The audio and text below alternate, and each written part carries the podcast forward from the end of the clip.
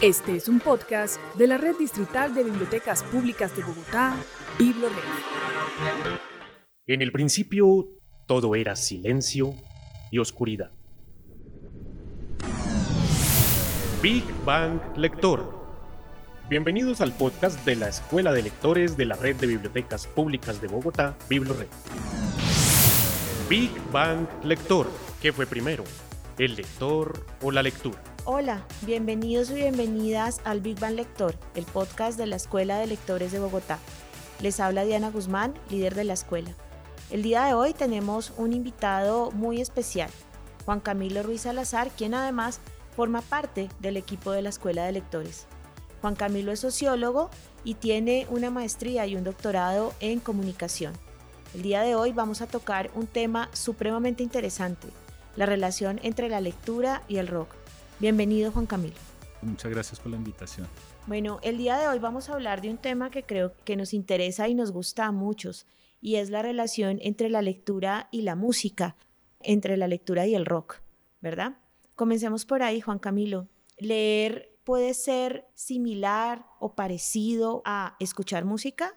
Y esa discusión es súper interesante y para algunos no habrá ninguna relación y pelearán que una cosa es escuchar y otra cosa es leer. Pero al margen de ese debate hay algo que es muy interesante y es que en los dos casos tenemos siempre la posibilidad de construir sentido, de darle relevancia a las cosas. Es decir, hay libros que nos marcan la vida y hay canciones que nos marcan instantes también.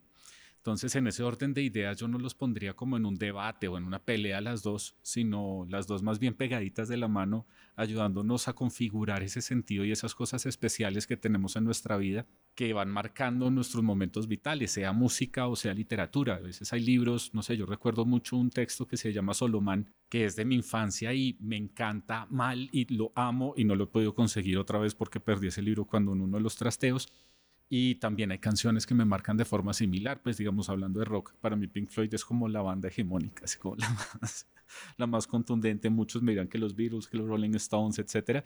Yo soy muy de Pink Floyd y esa música también me marca mucho y las dos han sido, eh, digamos, protagonistas en la construcción de sentido de mi vida.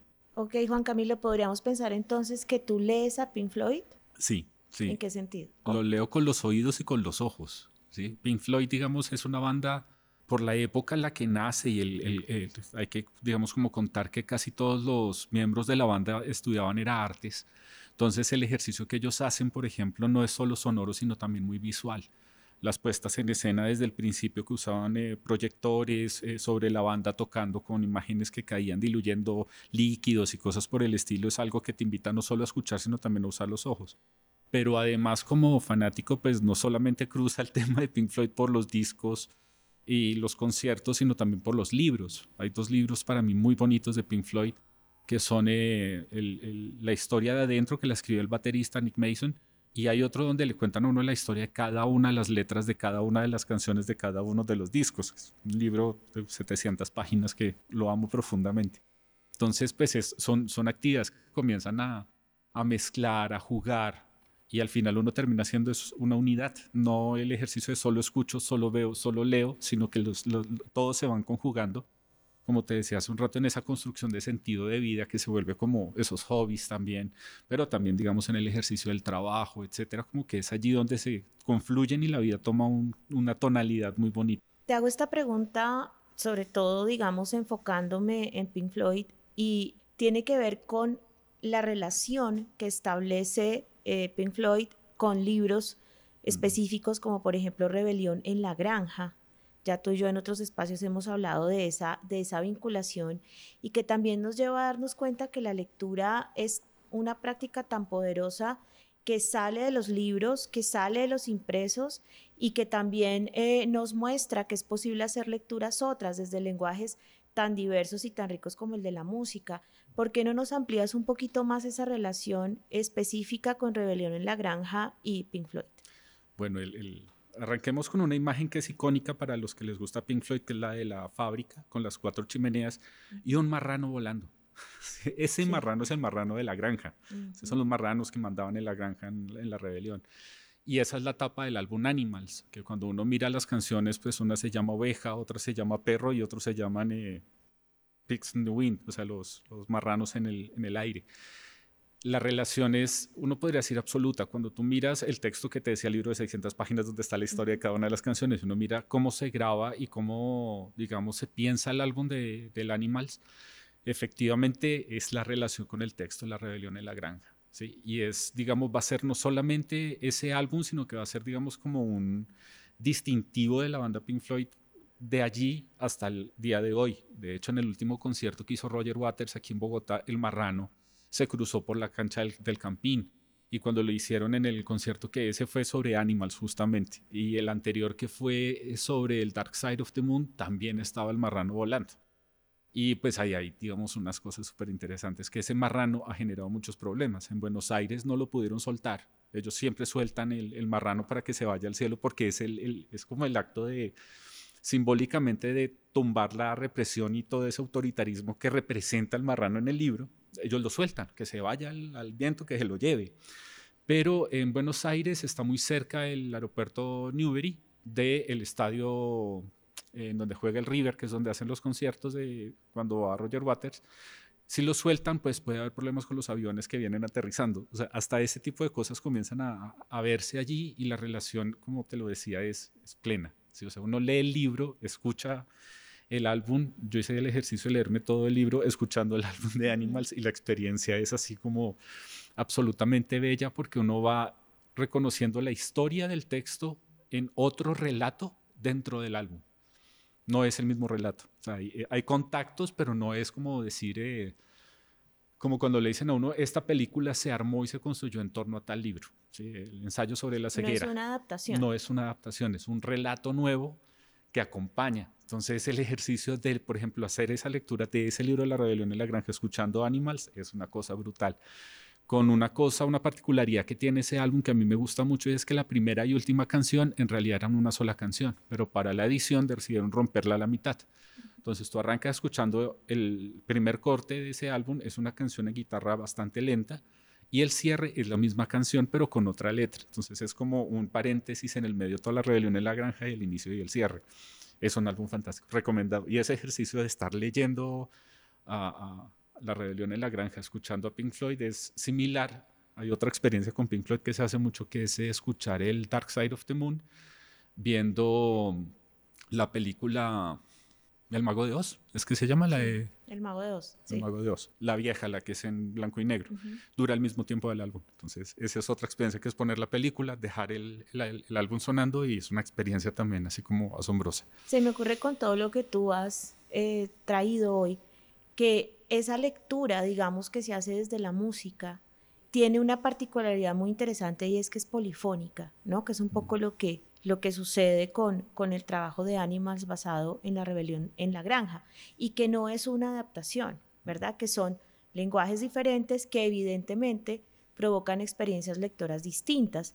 Y aquí es importante mencionar eso porque nosotros consideramos que la lectura no es una experiencia, digámoslo así, sustancial, única, sino que por el contrario es una experiencia que, con, digamos, asume e invita a todos los sentidos eh, a participar, ¿no? Por algo la lectura es una, una, una actividad eh, biohemisférica, de las únicas actividades biohemisféricas, o sea, que ponen a funcionar los dos hemisferios del cerebro al mismo tiempo, es la lectura y por ende también la música. Pero también hay un punto de encuentro entre, entre el acto de leer y escuchar música y más escuchar rock y también es la, la propuesta de una resistencia, ¿verdad? La presencia de un cierto ánimo de rebelión. Ya lo vimos en Rebelión en la Granja, que evidentemente es un, es un texto que, nos lleva incluso a pensar en la situación actual de nuestra, de nuestra región, de nuestro país. Pero también pensemos un poco en América Latina. Yo estoy eh, pensando en Luis Alberto Spinetta, cuando ofrece una lectura musical de los poemas de Antonín Artaud.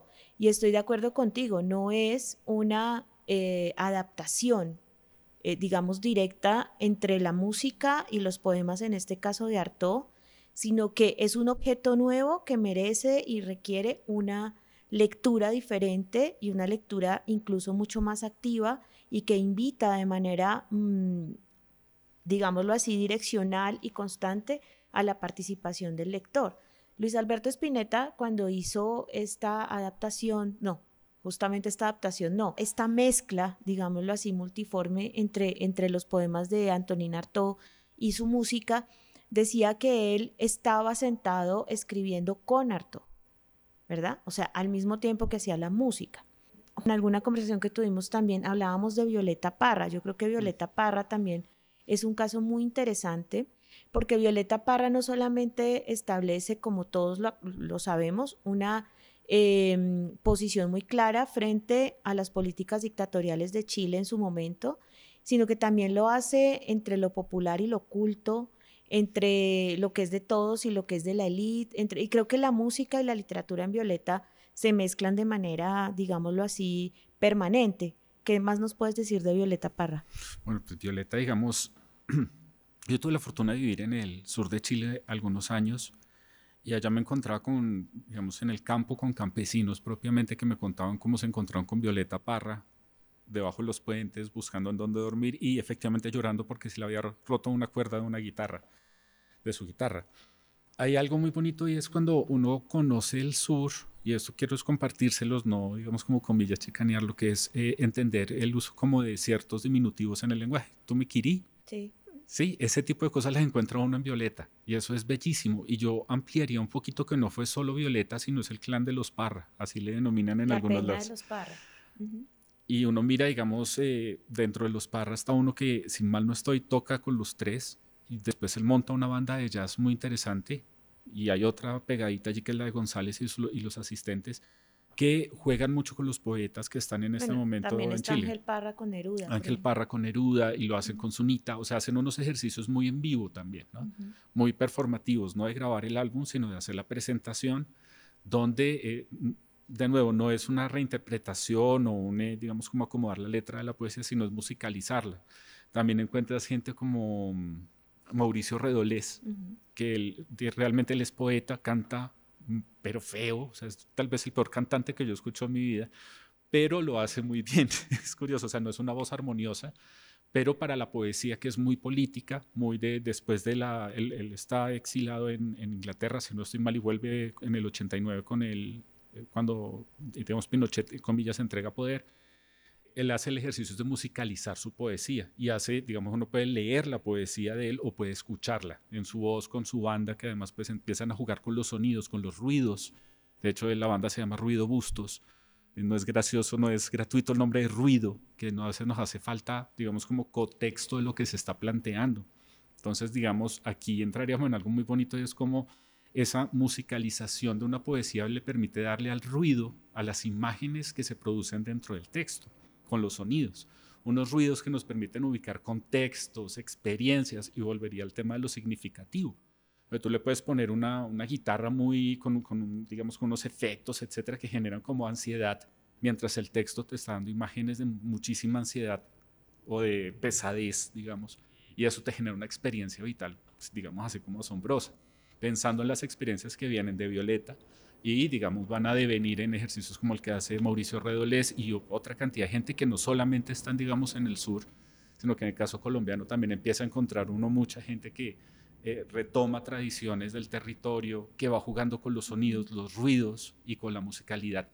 Que ahí hay una pelea que a mí me parece súper interesante, es pensarse si realmente la música es poesía. O sea, la, la forma de construir la lírica debe ser sonora que es muy parecida, digamos, a la poesía. Y, digamos, uno podría entrar en el debate con el pop, que el pop llega al punto de decir la letra no es tan importante, lo único importante es que suene eh, melódicamente apropiada con, con los sonidos que se han creado para, para la canción, que ahí se construyen por lo general al revés. Primero se hace la música después la letra. Entonces hay letras que uno nunca entenderá en el pop, pero por ejemplo en el rock, en la música protesta latinoamericana, encuentra uno un ejercicio muy poético. Pues eh, poesías de Machado eh, construidas musicalmente, etcétera, etcétera, son experiencias súper bonitas. Sí, porque es que justamente, y volvemos al tema de la adaptación, es que no se trata de musicalizar poemas. Mm. Yo estoy pensando, por ejemplo, en la musicalización de los poemas de Violeta Parra, por ejemplo, eh, en sonidos de rock. Evidentemente ahí pasan cosas muy interesantes y es que justamente esa unión, ¿no? Que no necesariamente tiene que ser armónica entre la música y la letra, entre la música y el poema como letra, propicia el surgimiento de nuevas audiencias. O sea, evidentemente si un pelado de, no sé, 15, 16 años oye un poema en una, en una eh, canción de rock, como por ejemplo Sombras en la derecha, ¿verdad?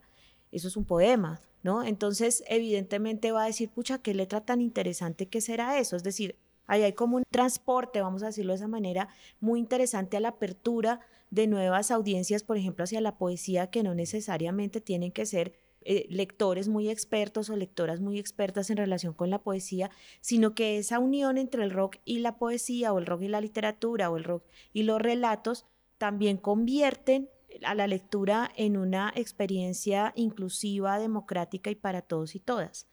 Para ir cerrando dos preguntas, Juan Camilo, la primera, tú tienes un trabajo bien chévere sobre música que se llama El lenguaje de los dioses. Si puedes, digamos, como hablarnos rápidamente de ese trabajo. Y bueno, la segunda te la voy a hacer cuando respondas este porque quiero, digamos, dejarla para el cierre así muy claramente. De forma rápida, el idioma de los dioses es mi tesis doctoral y en ella lo que yo trataré, traté, digamos, como de configurar es la relación que se produce entre el acto de escuchar música en un sujeto y la ruptura, por decirlo de alguna forma, de su ideología, es decir, la apertura de nuevos escenarios me gustaba pensarlo en ese momento como poder pensar el pensamiento no pensado.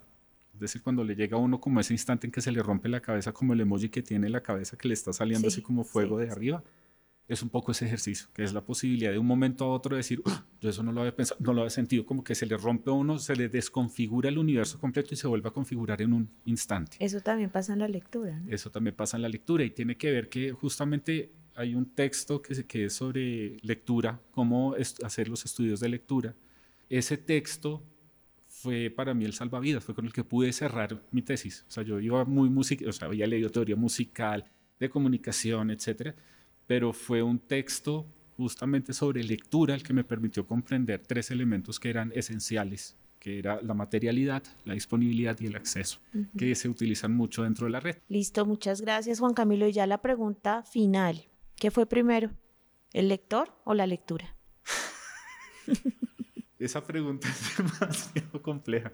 A mí me gusta pensar que hay una imagen en un texto que se llama una novela, que es La melancolía del melómano, que dice que los discos son simples cosas que están allí, depositadas, guardadas, chupando polvo hasta que alguien las pone en el reproductor, pone la aguja y se produce el sonido.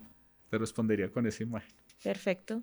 Bueno, Juan Camilo, muchísimas gracias por tu compañía, por tu conversación y por traernos todas esas posibilidades de leer la música y de escuchar la lectura que hoy has expuesto en, nuestro primer podcast. Muchas gracias por la invitación, por aquí estaré cada vez que me inviten. Bueno, y esta invitación se extiende a todas las personas que quieren responder esa pregunta, ¿qué fue primero, el lector o la lectura? Nos vemos pronto en otro podcast del Big Bang Lector. Muchísimas gracias, les habló Diana Guzmán. Big Bang Lector. Escucha todos nuestros podcasts en la sección Biblored de mi casa, disponible en www.biblored.gov.co.